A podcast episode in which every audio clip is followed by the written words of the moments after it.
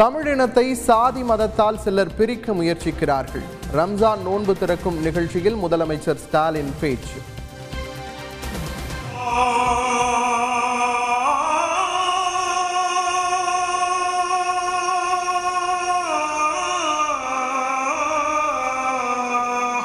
அஷ்ஹது அன்ன முஹம்மதர் ரசூல். தடுப்பு நடவடிக்கைகள் குறித்து முதலமைச்சர் ஸ்டாலின் நாளை ஆலோசனை. காலை ஒன்பது மணிக்கு நடைபெறும் கூட்டத்தில் சுகாதாரத்துறை அதிகாரிகள், நிபுணர்கள் பங்கேற்பு. உரிய நோய் தடுப்பு நடவடிக்கைகளை மேற்கொள்ள வேண்டும். மாவட்ட நிர்வாகங்களுக்கு சுகாதாரத்துறை செயலாளர் ராதாகிருஷ்ணன் கடிதம். காஞ்சிபுரம் மாவட்டம் செங்காடு ஊராட்சியில் நடைபெற்ற கிராம சபை கூட்டத்தில் பங்கேற்றார் முதலமைச்சர் ஸ்டாலின். கிராம மக்களுடன் கலந்துரையாடல்.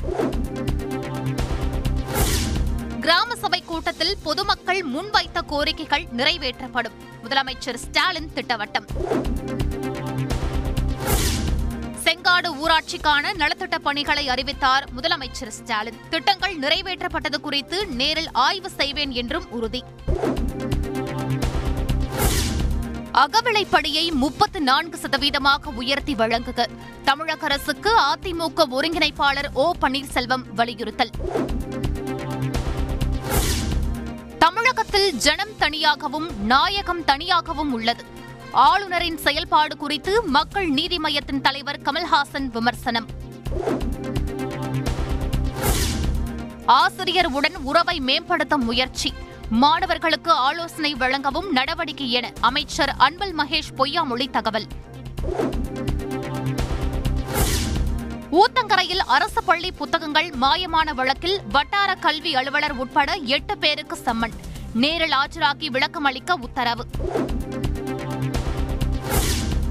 பிரான்ஸ் அதிபர் தேர்தலின் இரண்டாம் கட்ட வாக்குப்பதிவு. புதுச்சேரி, காரைக்காலில் ஆர்வமுடன் வாக்குப்பதிவு.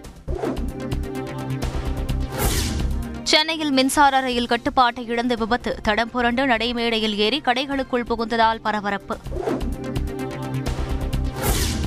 ஓட்டுநரின் கவனக்குறைவு மற்றும் பிரேக் செயலிழப்பால் விபத்து நேர்ந்தது. பனிமனையில் இருந்து வந்ததால் உயிரிழப்பு தவிர்க்கப்பட்டதாக ரயில்வே பாதுகாப்பு அதிகாரிகள் விளக்கம்.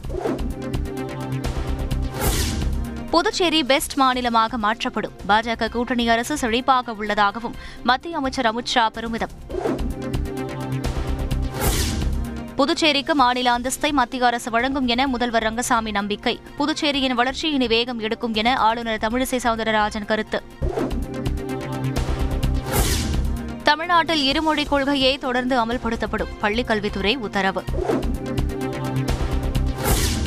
கத்திக்குத்தில் காயமடைந்த பெண் எஸ்ஐக்கு ஐந்து லட்சம் ரூபாய் நிவாரணம் வழங்கினார் அமைச்சர் ராஜகண்ணப்பன். நேரில் ஆறுதல் தெரிவித்தார் டிஜிபி சைலேந்திரபாபு. துவங்கியது கோடை சீசன். ஊட்டியில் குவியும் சுற்றுலா பயணிகள். குதிரை பந்தயம், யானை முகாம் உள்ளிட்டவை கண்டு ரசிப்பு. காஷ்மீரின் வளர்ச்சிக்கான பணிகள் வேகமாக நடந்து வருகின்றன. அம்பேத்கரின் ஆன்மா நம்மை வாழ்த்தும் எனவும் பிரதமர் மோடி உருக்கம். காஷ்மீரில் இருபதாயிரம் கோடி ரூபாய் மதிப்பிலான வளர்ச்சி திட்டங்கள் அடிக்கல் நாட்டி துவக்கி வைத்தார் பிரதமர் நரேந்திர மோடி. தெருவோர கடைகளில் டிஜிட்டல் பண பரிவர்த்தனை அதிகரிப்பு. மனதின் குரல் வானொலி நிகழ்ச்சியில் பிரதமர் மோடி பெருமிதம். நூற்று நாற்பத்தி மூன்று பொருட்களின் சரக்கு மற்றும் சேவை வரியை உயர்த்த முடிவு.